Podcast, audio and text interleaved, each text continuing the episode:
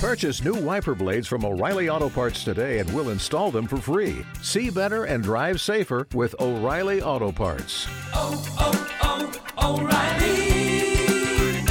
O'Reilly Auto Parts.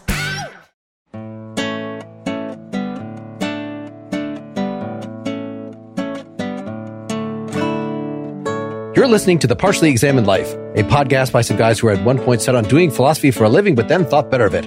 Our question for episode 299 is something like What role does money have in human psychology? And as I hope you heard in our previous posting, we read Timon of Athens by William Shakespeare and Thomas Middleton from probably 1605 or so. For more information, please visit partiallyexaminedlife.com. This is Mark Linsenmayer gratulating thy plenteous bosom in Madison, Wisconsin. This is Wes Alwan giving myself away in paper from the Carpenter's Boat Shop in Maine. This is Dylan Casey getting up from a meal of smoke and lukewarm water in Madison, Wisconsin. And our special guest, This is Jonathan Bate at early morning in Phoenix, Arizona, where it's less than 100 degrees, which is a hmm. triumph for a summer's day. Yes, thanks for coming back. Thanks for participating last time. That was a great treat to have you reading Flavius with us. I, you know, I always get cast as the good guy. I, as a student, um, I played um, Camillo in The Winter's Tale and the Earl of Warwick in uh, Henry IV Part Two.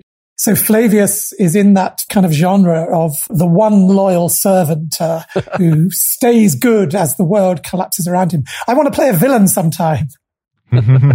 Let's have you start off. Just tell us a little about the place of, just to be clear to folks. So you with Eric Rasmussen did a new edition of the entirety of Shakespeare's corpus. So it seems like you're well positioned to tell us where this least popular, I say in quotes, is that this play that we picked based on its apparent philosophical content that it was in ancient Greece. It had Alcibiades. We had just revisited the symposium a little bit. So there was some overlap there, but it is obviously not a very typical play of his. Can you say something about its place in the corpus?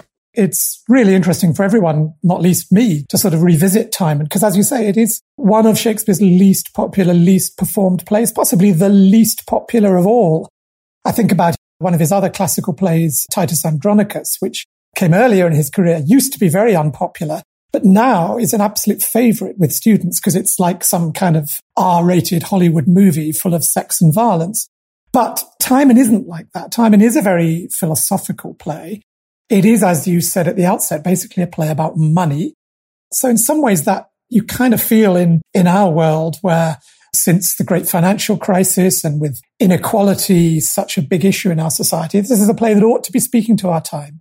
And that is one of the things about Shakespeare that uh, what keeps him alive through the centuries is that different plays speak to the preoccupations of different ages. We saw that in the 20th century when Paul Robeson started playing Othello and uh, issues of race became so central. So where does Timon sit in Shakespeare's career? Well, it's in the second half of his career. You remember halfway through Shakespeare's career, Queen Elizabeth dies. King James of Scotland also becomes King of England and Shakespeare's company get the gig as the King's Men, the top acting company ready to perform at court whenever King James wanted. And King James was very interested in ideas. So early in his reign, we find Shakespeare writing a number of plays that address some of King James's favorite ideas. He writes Measure for Measure, which is a play about justice and mercy, also about the sex trade and corruption in the city, something King James wanted to get on top of. He writes King Lear, which is a play about the terrible consequences of dividing the kingdom of Britain into three. King James has come with the hope of uniting the kingdoms of England and Scotland. So that division of the kingdoms idea, very Jamesian or Jacobean, as we say. And he writes Macbeth, which is a play about Catholic conspiracies, about witchcraft, which King James had written a treatise on, about the idea of the sort of divine right of kings, the magical power of the king's touch.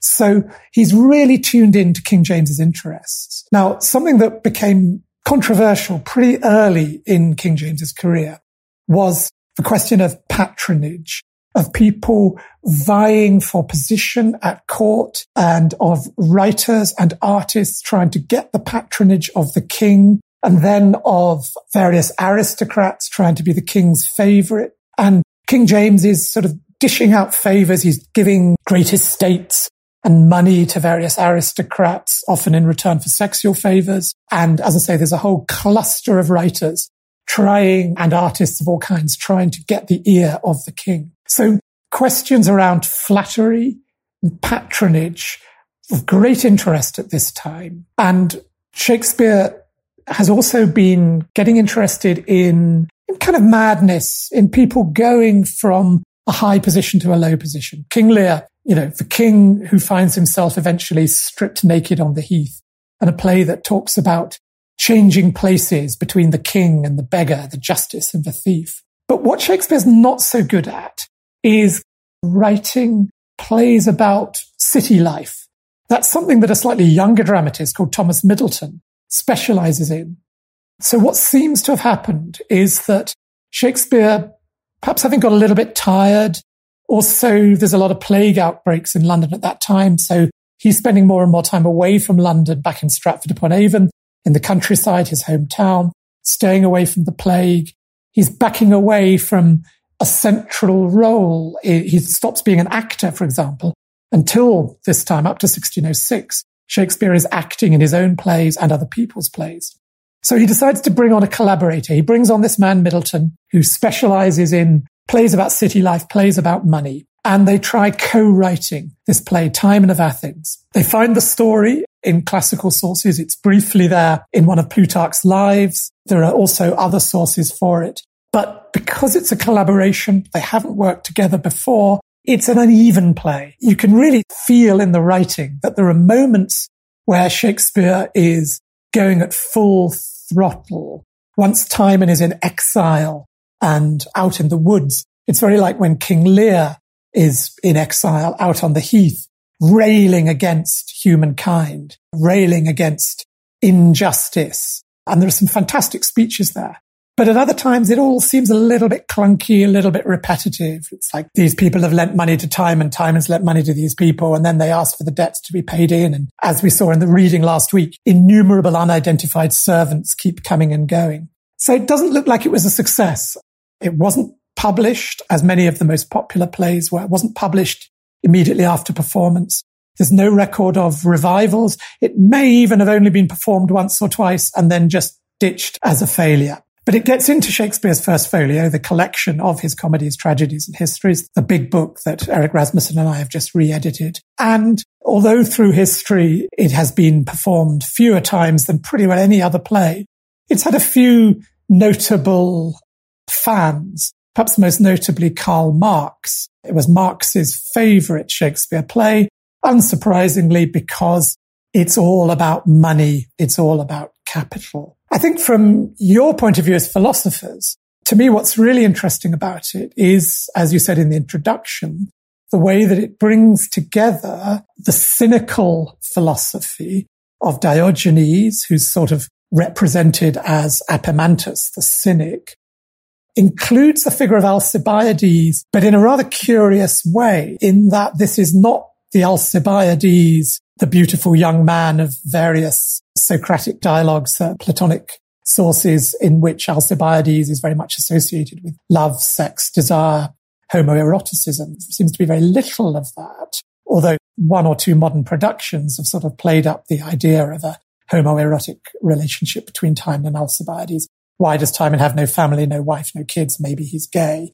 Two other philosophical aspects that are really interesting. One is classical ideas of ethics and the good life were very much fed to Shakespeare through Cicero. And one of Cicero's key texts is De Officiis of benefits, in which Cicero argues that the structure of society, the sort of harmony between different families in ancient Rome is dependent on a system of reciprocal benefits that involves gift giving, doing someone a favor so they will do you a favor.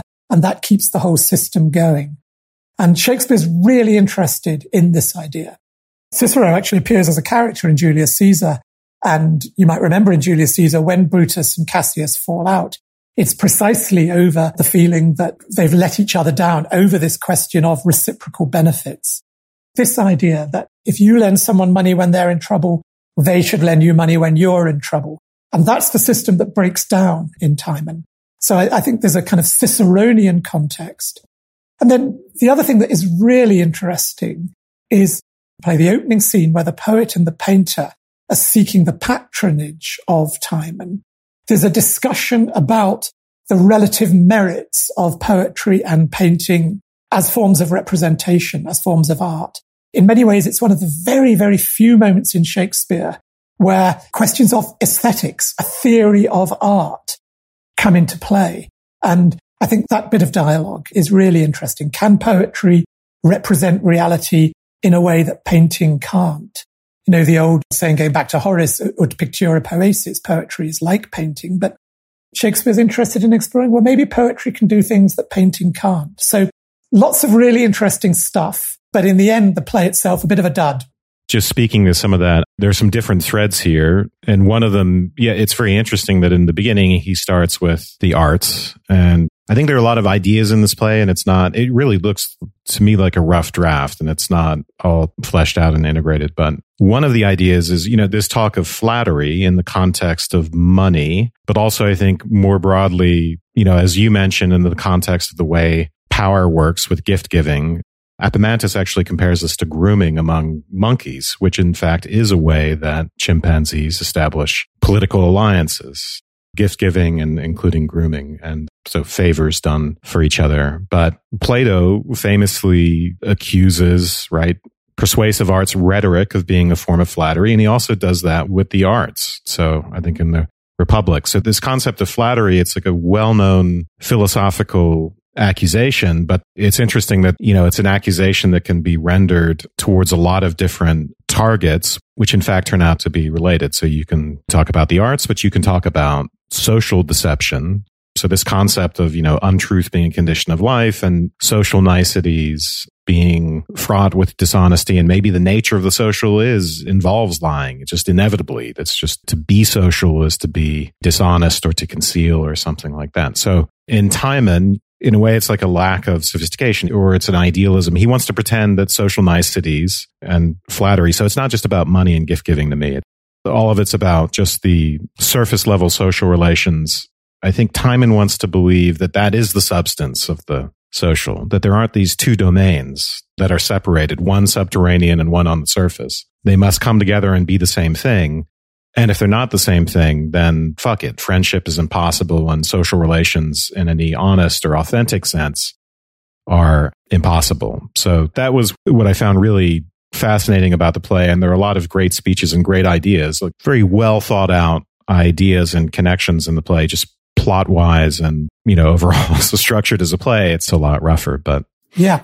The idea that it might actually be an unfinished draft. I mean, that that has been suggested by scholars. As I say, we don't have evidence of performance in Shakespeare's lifetime. So it is possible. You know, they worked on the draft, Tom Middleton and Shakespeare, and they thought, ah, ah, its collaboration's not working. Because interestingly, a year or two later, Shakespeare turns to another collaborator, a guy called George Wilkins, co-writes a play called Pericles. And again, it doesn't work as a collaboration, although that one is successful on stage. And so then he ditches Wilkins and turns to John Fletcher, and they have some successful collaborations, the very end of Shakespeare's career. So the idea that it, as I say, it's not fully worked through. It's more they're, they're kind of batting off the ideas, but they haven't linked it to the stagecraft seems to me very plausible. I like your point about it not just being about money and flattery, but about, as it were, the whole structure of society, because it is very much a play of two halves, that the first half is about all these social relations in Athens, the archetypal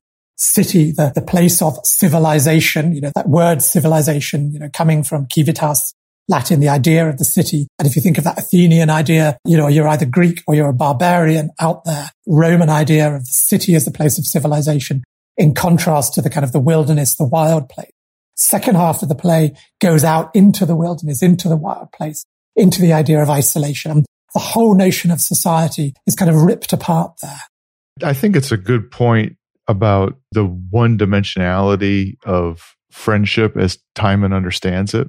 I found myself thinking about that quite a bit, where in the beginning of the play, it's basically transactional friendship, you know, friendship of use, as Aristotle would put it. And I think you're right, Wes, that in a lot of ways, his downfall is predicated on his lack of sophistication or conflation of those things.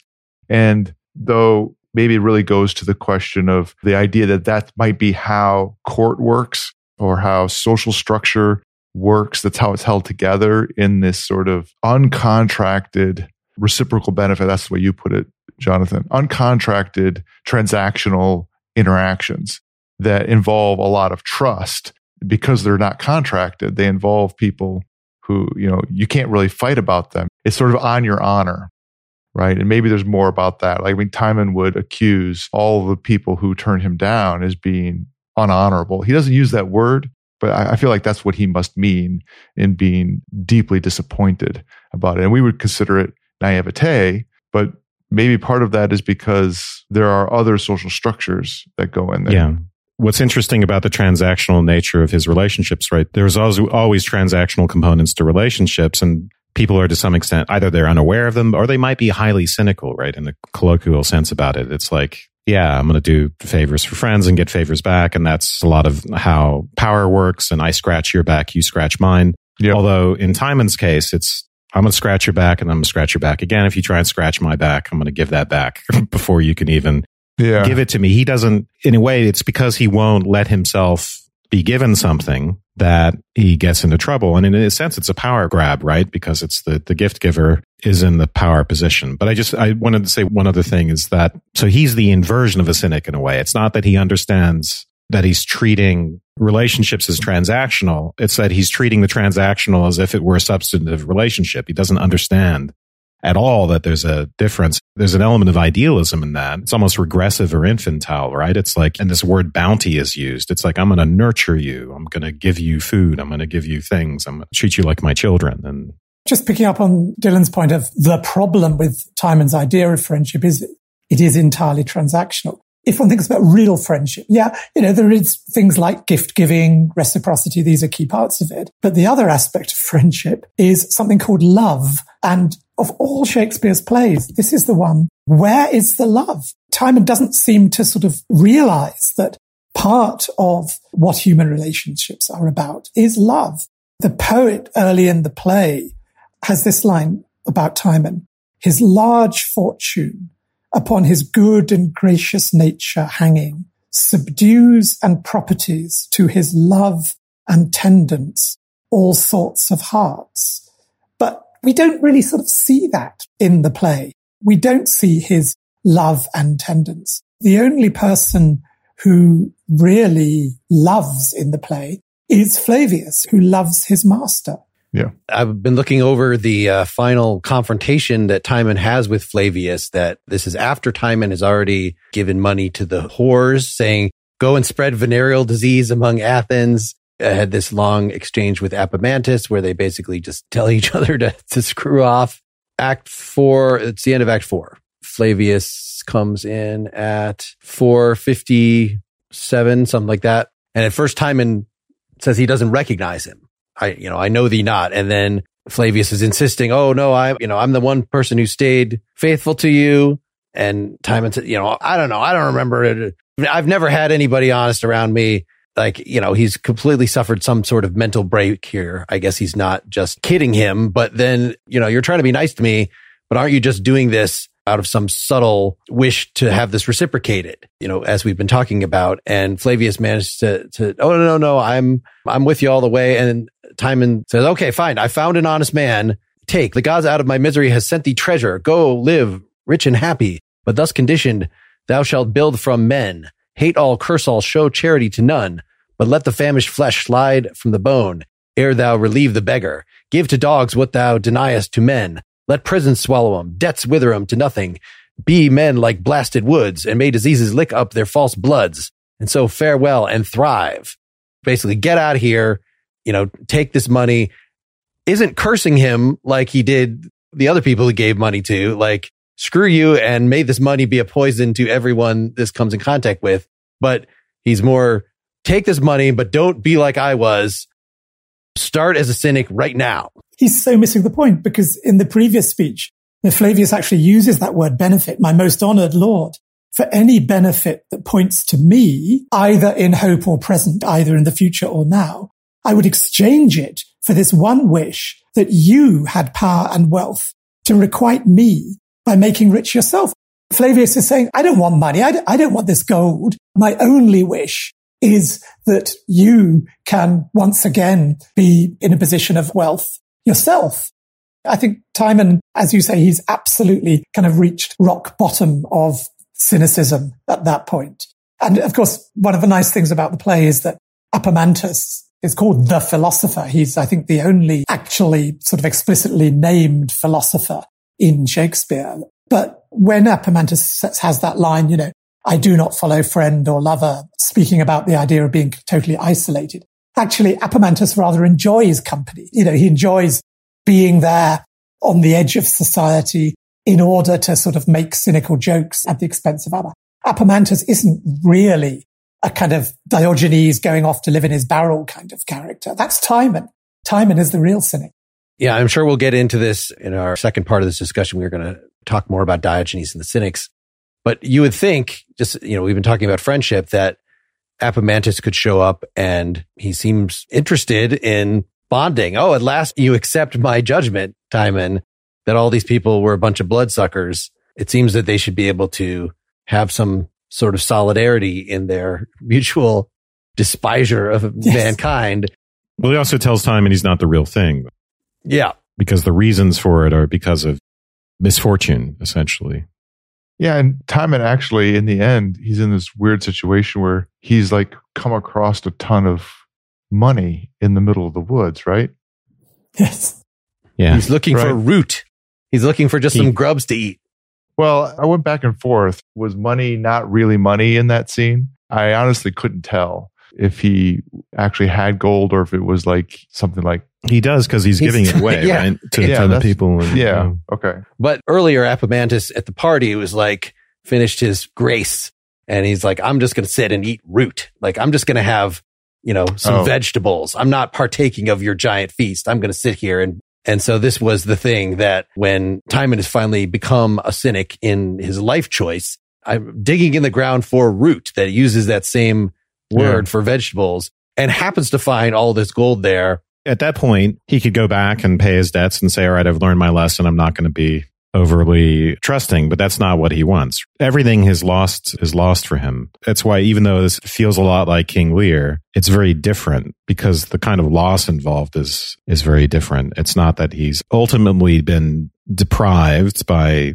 family members and it's not even a matter of pride exactly. It's that the social relations don't turn out to be the way he wants them to be, transactional in the fullest sense. And so if they can't be that way, then they can't be at all. So there's no going back, even if he finds gold, which I thought was an interesting, you know, way to do the play because it kind of hammers that point home. Why have him find gold in, in the woods? It's not just about having lost all his money. This maybe is a good way to pivot to just talking about this as Jonathan, you were saying that Shakespeare was interested in the psychology of madness. And clearly this is not merely a philosophical reaction. This is a breakdown. He doesn't remember Flavius. He's, I can only describe his monologue where he decides to go off to the woods as a rant, the beginning of the second half of the play. It's not a philosophical contemplation. He's just the hell with it, the hell with you, the hell with everything. And this is pretty much with some little exceptions when with Flavius there. Okay, fine. I wish you well, but he just really has become a nihilist. And therefore, when he does run into gold, it doesn't matter anymore. Everything is, is lost. It seems an overreaction. are, are we, is this really supposed to be a study in psychology, you know, breaking bad level? We're seeing, it seems like the kind of things that we see in the jealousy taking over Othello or, you know, the Hamlet's self torture that are much more, I don't know. It's not such a sharp psychotic break such that we just can't identify with this character. Yeah. I mean, I think Shakespeare's always interested in is actually something that goes back to classical tragedy, isn't it? The idea of the breaking point where extreme emotion absolutely takes over. That so many of Shakespeare's tragedies have a character in whom the reason and the passions are well balanced. Horatio in Hamlet is the sort of classic example of that. Those characters are there. They represent the kind of good side of friendship and they're there as a foil to show the audience what happens when the tragic protagonist, due to extremity of circumstance, loses that balance between reason and passion. when passion completely takes over and they start speaking in a way that is completely irrational, as you say, that just becomes a rant. And we see that with Lear and Timon is possibly the most sort of extreme example of that.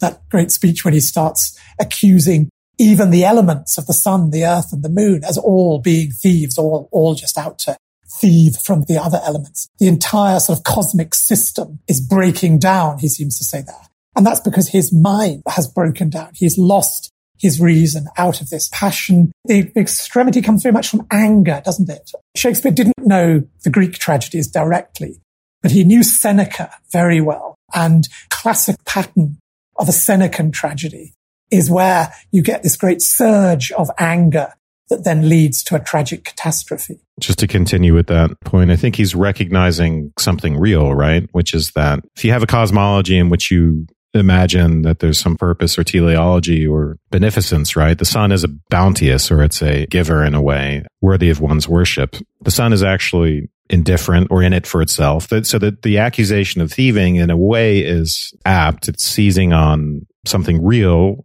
it's an expression of disillusionment with a conception of the universe that is more purposeful and has some teleology had to it. There's some role for the divine, let's say, and everything in the end can look like thievery or indifference or a dog eat dog world, something like that. Yeah. So. As opposed to reciprocity, because a positive kind of teleology would, would say, you know, there's a kind of benign reciprocal relationship between the moon and the sea through the movement of the tides. But Timon sort of turns that upside down. Yeah, and characterizing it in terms of thievery, again, it reveals to me that he's still in the same place of understanding things as being reciprocal or not. In this case, though, it's become that he's on the unjust side of it, right? The, yeah, the, exactly. the, the world is out to get him, but in a way, it's an unchanged view of the world in that the world is acting out against or for you as opposed to being indifferent.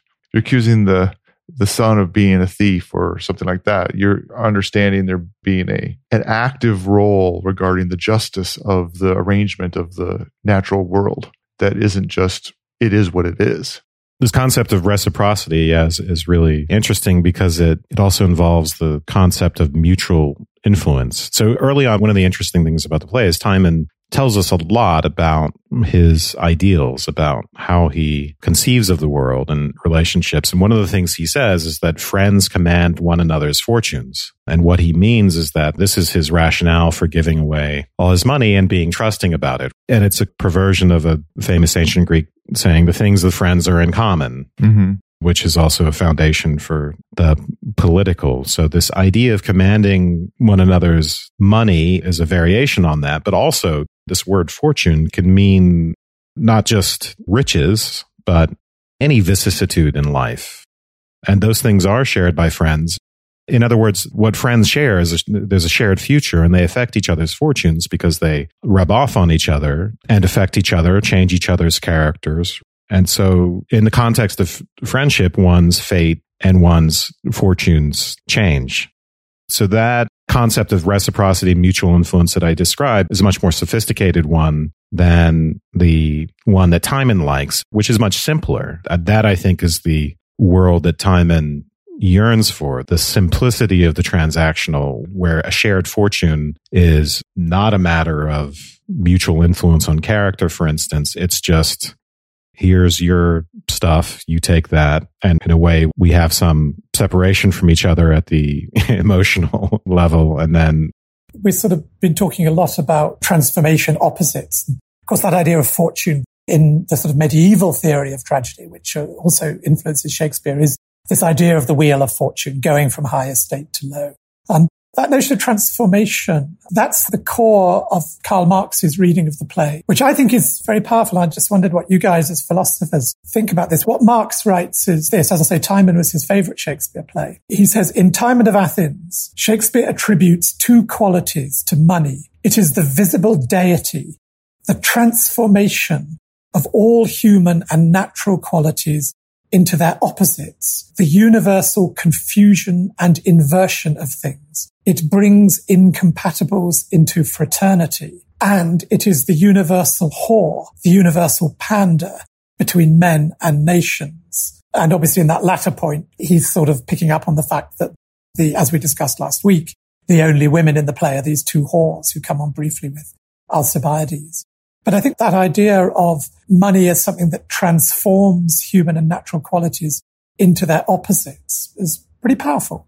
Yeah, I think this goes towards Marx's conceptions of fetishization and commoditization, right? He's interested in the way in which human relationships can end up being turned into things. Maybe reified is another word we might Yes, use. yes, and exactly. so they can take on, so things, you know, some things that are tangible and that we can touch, enjoy, and get physical pleasure out of can take on a much larger significance and a, a relational significance, but they can become kind of black holes for that. So they can actually deprive us of and alienate us from those authentic human relational things, get us to focus on the concrete thing as opposed to the more complicated relationship between human beings. I'm brought back to a point you made earlier, Wes, about reminding us that Timon really refuses to completely participate in the full transactional nature of this, right? He wants to stay on one side of the transaction as being the giver. And he very, you know, I can't even think of the adjective, but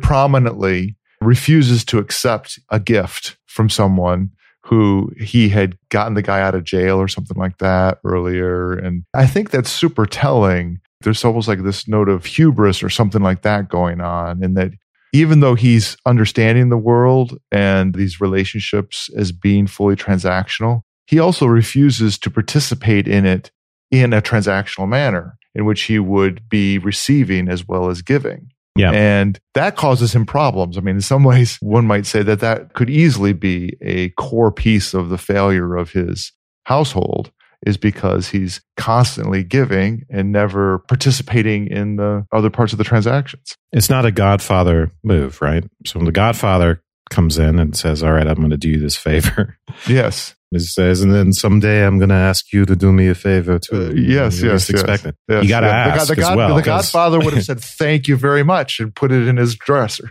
yeah. Yeah. If you want to create a political alliance, Yes. when you give, you create a debt. Hmm. You cannot create alliances by being a sun-like source of bounty, which metabolically, where nothing returns. There's no metabolism. There's no actual relationship in a sense. Just picking up on your Godfather reference, the thing that keeps Shakespeare alive is the way that he addresses the big questions which recur through the ages. So if we were doing a Timon of Athens movie in a modern setting, what would we be looking at? Would we be looking at Lehman Brothers, New York, around about the time of the financial crash? Some guy who's big into philanthropy and then it all goes wrong and he heads up to the, the woods in Vermont or something. Do you, do you think this could work? Is, is there some mileage in this? I just read a book in which the Bernie Madoff scandal played a big role in sort of the background, a version of that scandal. And so I immediately think of something like that. But the interesting thing there is Timon is not corrupt. He's not a Bernie Madoff character, in which it's just a long swindle, right? He is the person who is born rich. Do we know how Timon got his money in the first place? It seems like he's just always had money. There's no sense that like these self-made billionaires or whatever that they're just constantly thinking and I work so many hours a day. Like, no, he's rich in that he doesn't think about money. He uses it Yeah. transactionally because he likes the flavor of people being around him. He throws these lavish parties. You know, he doesn't just send Flavius and say, just give my money to good charities, whatever. You know, he wants the people around him and to be grateful and to feel like he's in a position of power. He has these connections to people. He's a trust fund kid with a Yes, with an yes. entourage. Yeah, one hundred percent. He's he's definitely not new money. He did Yeah. he didn't start a business and make his money. No. and he doesn't use his money to get sexual favors, for example. You know, he, he's not sort of, you know, surrounded by beautiful young women. Right. I'm looking at the end of Act Two that when he is finally convinced by Flavius that he is in financial trouble, he's like, go to Ventidius. He just offered me money in the last scene and greet him from me, bind him, suppose some good necessity touches his friend, which craves to be remembered with those five talents. So he's okay once he knows he's been convinced that, okay, the well is not eternally deep. I'm running low. He's fine sending out these people. It's not Flavius that sends by himself that sends all these servants out to collect. Timon is okay with that. So I think he is okay with the transactional. I would not interpret this in maybe as strictly as we have been that he just wants to be in the position of power And now even to have to ask for money, he's collapsed because his sense of self, like, no, he's, he's fine. He waits until he's lost everything, though. That's the difference. Mm-hmm. But it's interesting that he doesn't react at that point to like, this was so defined my self worth. It's only when people are ungrateful and the way Yeah. that they're ungrateful, Yes. they're all like, Yes. Oh, we wish him so well, but you know, I'm a little short right now. Like they're very willing to give him, you know, as many fine words and praise as long as it doesn't actually cost anything. That's absolutely right. To respond to Jonathan, this thing about Marx, let me just read a little of that. This is on line 425 is the beginning of the speech, but he's talking to the, these bandits that have come to him. He's giving them money in a very nihilistic way. Out, do more robbing. It's all fine. Nobody's innocent. So if you rob somebody, they're all thieves too. He says, I'll example you with thievery. The sun's a thief and with his great attraction robs the vast sea. The moon's an errant thief and her pale fire she snatches from the sun. The sea's a thief whose liquid surge resolves the moon into salt tears. The earth's a thief that feeds and breeds by a composture stolen from general excrement. Each thing's a thief. So in other words, it's not the transformation into capital, into liquid, into money that there might just be something in the basic transactional. It's, not actually transactional. This is a predatory nature of existence that each thing, when responding to its own laws of nature, its own internal teleology takes from other things. It's not that it means, it's not that the sun means to evaporate the sea. It's not that the sun is being jealous. You know, that we can impute it to it any bad motives. It's just every human being that we're dogs. If we act according to our human nature, we will scramble and we will care only about ourselves, which seems to be a very different thing. This is saying something fundamental about human nature than Marx's critique of we're all fine, but then you had to commoditize everything. No, there's something just built into human interactions that makes them bad. The dog Im- imagery just keeps coming back, doesn't it? There's a fantastic essay on the play by the great critic William Empson called Timon's Dog and very much focuses on that repeated dog image and indeed the figure of Apemantus as Timon's dog. Ah. Hmm. I do think that the characterization of thievery, though, in these things is applying a kind of, well, it's applying a sense of justice, right? The only way it can be thievery is if it's taken from you unjustly, which is different than, I guess I wouldn't characterize a lion killing and eating a antelope as thieving the life of the antelope.